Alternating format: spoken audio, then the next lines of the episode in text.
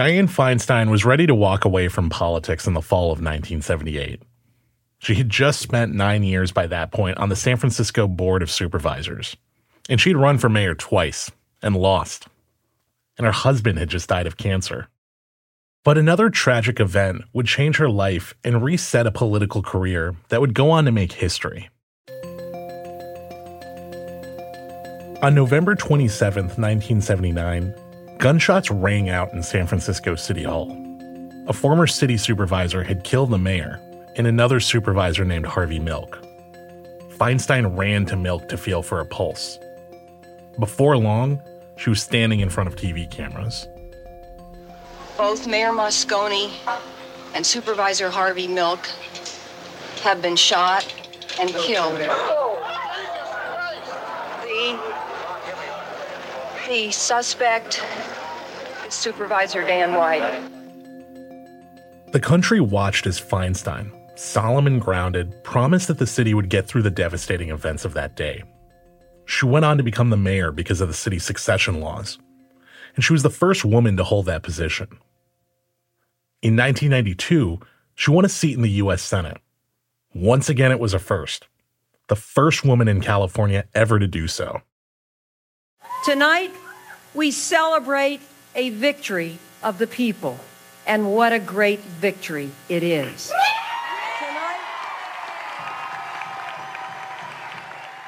And this Thursday, just yesterday, she walked slowly on the Senate floor to cast what would be her last vote. Mrs. Feinstein. Mrs. Feinstein, aye.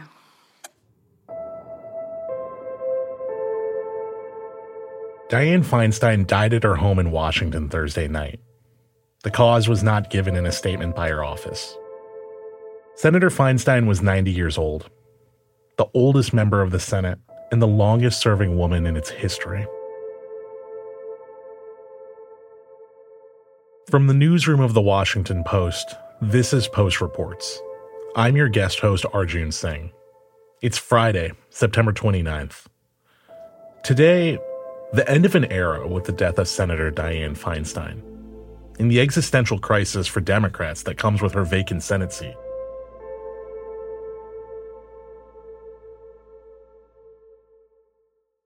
Paul Kane, the Post senior congressional correspondent, has been on Capitol Hill all day.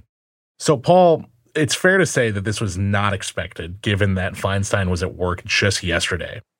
Yes, um, it's it's crazy to think that this was unexpected, given that uh, Senator Feinstein's health issues had become such a, a focal part, uh, a central part of stories about her for the last three or four years. But yes, the the last few weeks she's been in the Capitol. She's been attending Democratic caucus lunches. She's been voting. She was in uh, in the Capitol yesterday and voted. Um, despite a lot of attention on her health issues for the last several years, it did kind of come as a surprise to a lot of us who follow the Senate closely.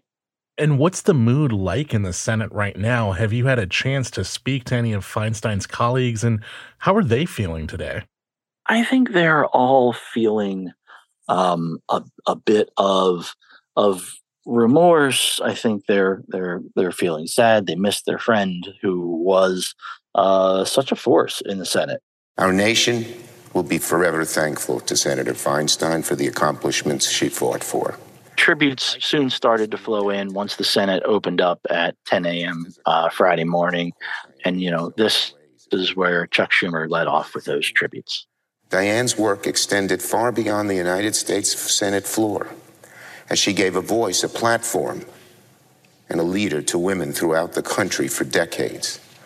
Diane didn't just push down doors that were closed for women, she held them open for generations of women after her to follow her.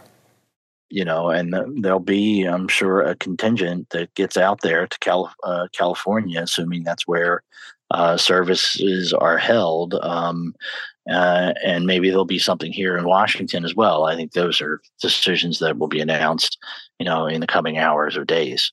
So I'd love to hear from you. You know, she was the first woman to lead the Senate Intelligence Committee. She sat on the Judiciary Committee. What are some of the things we need to know about her role and influence in the Senate over the last three decades? Yeah, she took on the NRA. She took on the CIA. The first 25 years or so she was in the Senate, she she was a, a legislative force less than a year into the Senate in 1993, um, she did something that uh, no other uh, Democrat can really say. It's crystal clear to me that people are going to be better off without these weapons. She authored the assault weapons ban and got a majority of people to vote for it, and it passed and became law. You know, she took on the NRA on a really big issue and won. This is very precise legislation. It is very carefully crafted. It is aimed toward 19 specific assault weapons and their copycats.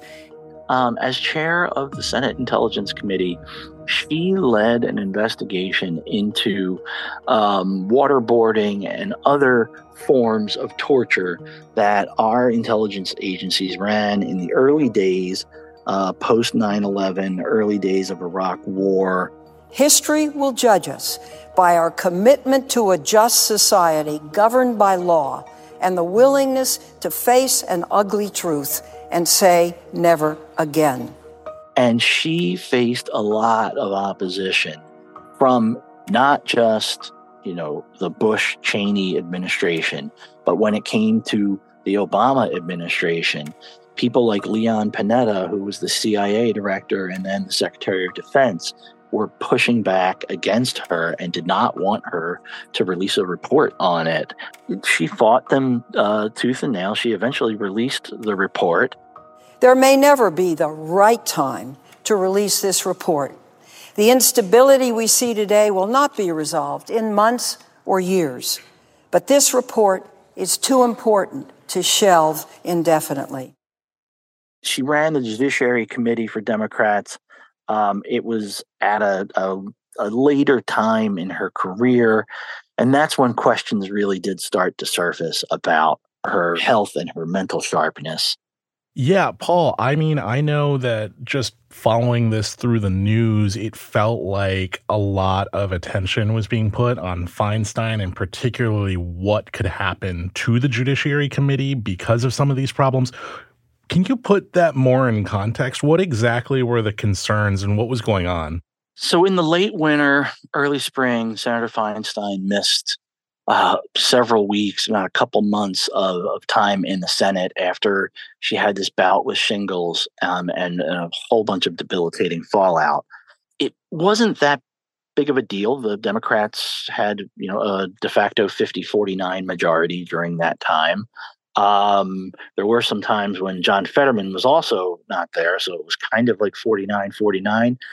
But the bigger issue was the Senate Judiciary Committee, where a lot of President Biden's judicial nominees kind of stalled for this time, um, where anybody who was, you know, sort of more considered a more liberal judicial nominee or a nominee for some uh, position in the Justice Department that they were considered a little liberal, all of the Republicans would be blocking this person.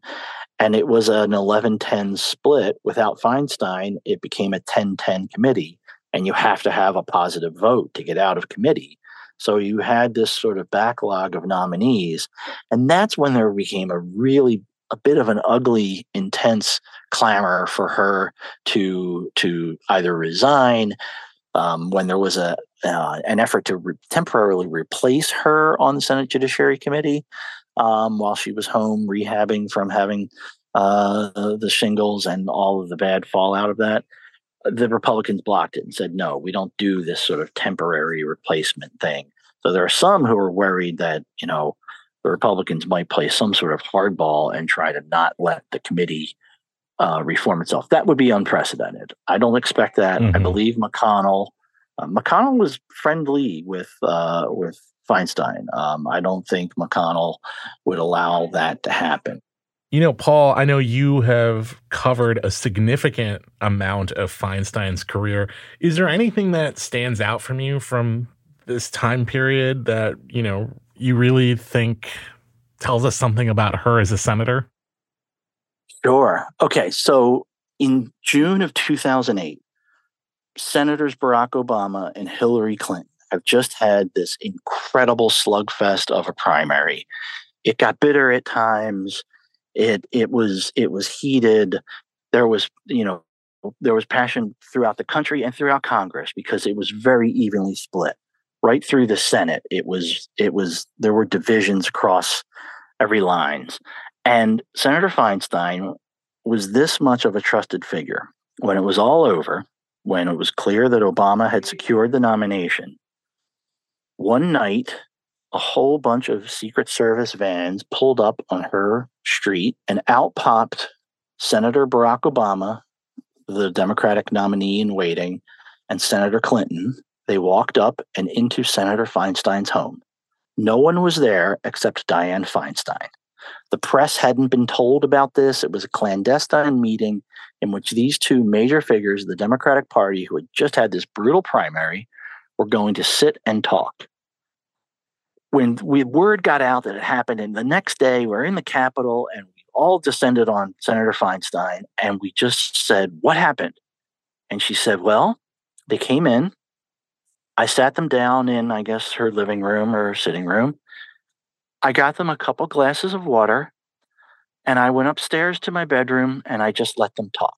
we looked at her and said, "What? What? What do you mean?" And she goes, "No, that's why they trusted me because they knew I would go away and I wouldn't bother them, and I've no intention of ever asking them what was said." And to this day, I have no idea what happened in the in the first floor of Senator Feinstein's home that night, and I'm not sure uh, that Barack Obama or Hillary Clinton have ever talked about it. But they had a conversation.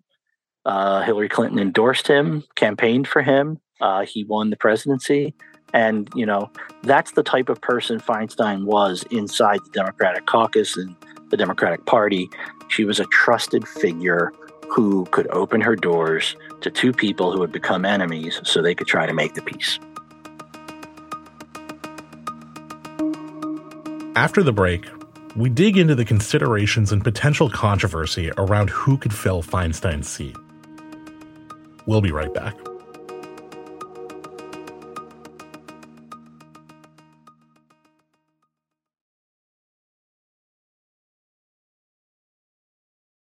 You know, I know a lot of people are processing this loss on just a lot of different levels right now, but what are some of the most immediate questions that arise now that, you know, there is an empty seat in the Senate? And what are some of the things that are going to happen next?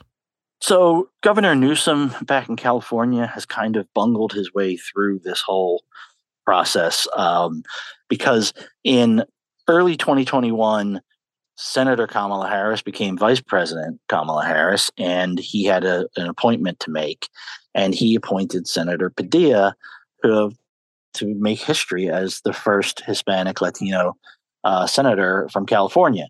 That uh, that angered some uh, some African Americans in California who thought that you know uh, Kamala Harris uh, should have been replaced by an African American. Um, so then he made a, a, a sort of a flip, flippant remark on a MSNBC show one day a couple years ago, saying he guaranteed he would replace Dianne Feinstein with a black woman if there was a vacancy. If, in fact, Dianne Feinstein uh, were to retire, uh, will you nominate an African American woman um, to restore the seat that Kamala Harris is no longer in the United States Senate? And do you have a name in mind? I have multiple names yes in yes mind. Yes no. Uh, we have multiple names in mind, and the answer is yes. So then, as Feinstein's health deteriorated and it became clear she wasn't running for reelection, um, people started, you know, asking him, "Are you going to appoint a black woman?" Because one of the p- candidates for the Senate race is now Barbara Lee uh, from Oakland, a congresswoman from Oakland who is who is an African American woman, and he kind of backtracked, he kind of sidetracked, he dodged, and um, most recently, he finally said, "Look, I will ad- ad- stick to my pledge uh, of appointing a black woman, but I'm going only going to appoint someone who serves as a caretaker and doesn't run for the seat, because this Senate race to replace Senator Feinstein is already fully engaged. Adam Schiff and Katie Porter, uh, Congress uh, members of the House from the LA area, are both running. They've raised tens of millions of dollars. Barbara Lee is running, a few others are running. So that is what Newsom is doing. So the person that Newsom eventually appoints, they will serve out the rest of um, Dianne Feinstein's term. So the 2024 Senate race is still going to go along as planned. And Paul, I'm wondering right now, given all of that tension that you alluded to, is there kind of an existential crisis for Democrats right now about this seat? And does that say anything about tensions within the party, about the direction of the party? Why is there kind of this controversy around a seat in a pretty solid blue state? Well, that's part of it. It's not just a solid blue state, it's California, which, you know, California kind of thinks of itself as its own nation state. You know, it's a place that will, um, that, that provides us the technology industry and the entertainment industry. And, you know, they're their own entity. And I think there were, especially liberal activists uh, on the far left who really felt like this was uh, an elderly woman who was hanging on to this seat longer, and the California, of all places, should have a fiery liberal fighter for their state. Um, so that created this underlying tension. And now, in a state that is really hard to do any sort of grassroots political electoral uh, campaigning, it's just hard. The state is so big, it's massive um, what happens is uh, for the campaigns, a lot of them are determined by who can raise the most money and who can create the most advertisements that both land on your television set, your car radio, and more importantly these days, your phone, your your social media pages.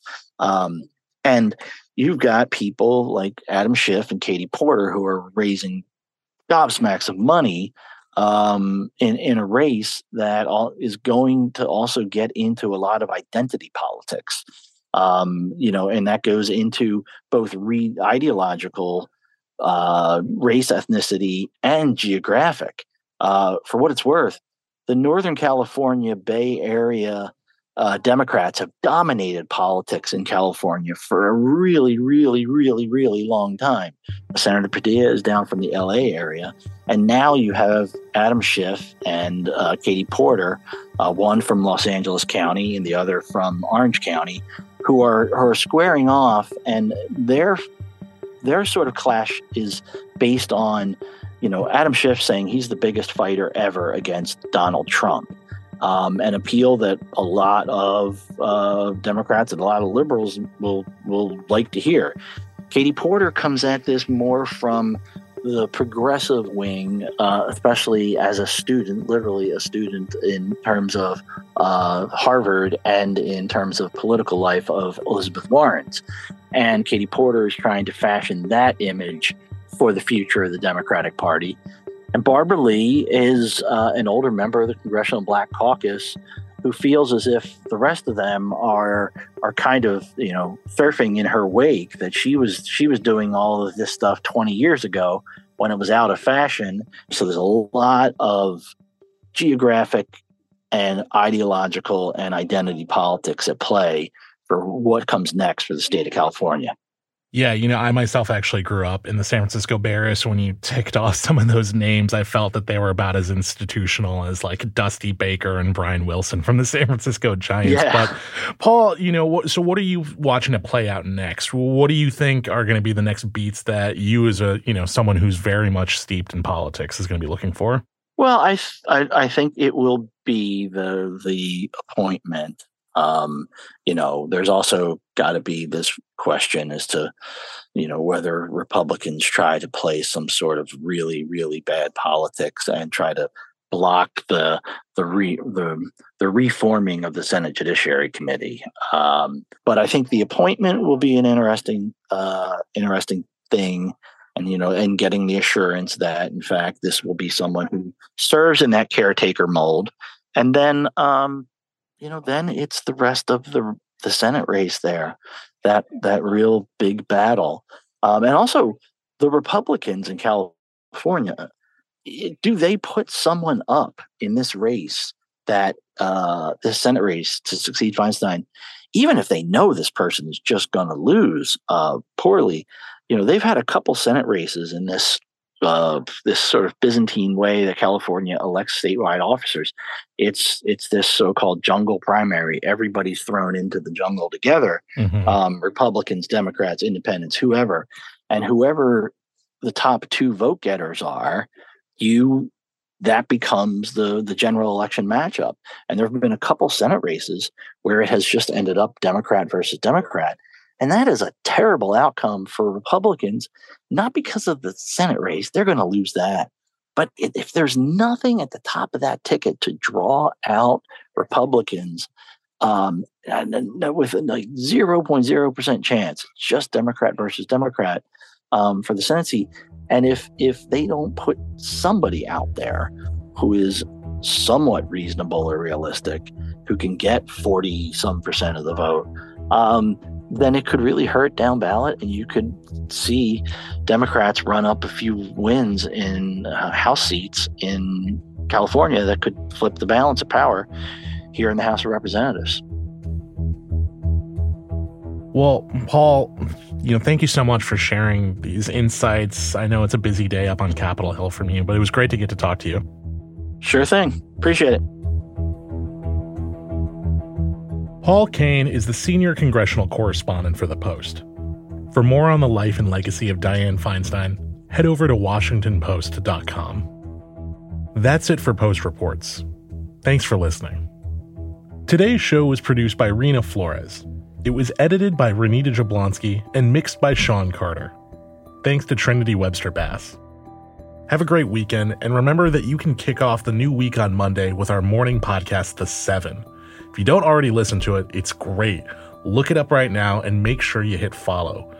My friend and colleague Jeff Pierre runs down the seven most important and interesting stories that you need to know, all in under seven minutes, right around 7 a.m. Our team includes Maggie Penman, Rena Flores, Ted Muldoon, Martine Powers, Elahe Izadi, Monica Campbell, Robin Amer, Eliza Dennis, Alana Gordon, Ariel Plotnick, Bishop Sand, Jordan Marie Smith, Rennie Svirnovsky, Sabby Robinson, Emma Talkoff, Sean Carter, and Renita Jablonski. Our intern is Trinity Webster Bass. I'm Arjun Singh. We'll be back Monday with more stories from the Washington Post.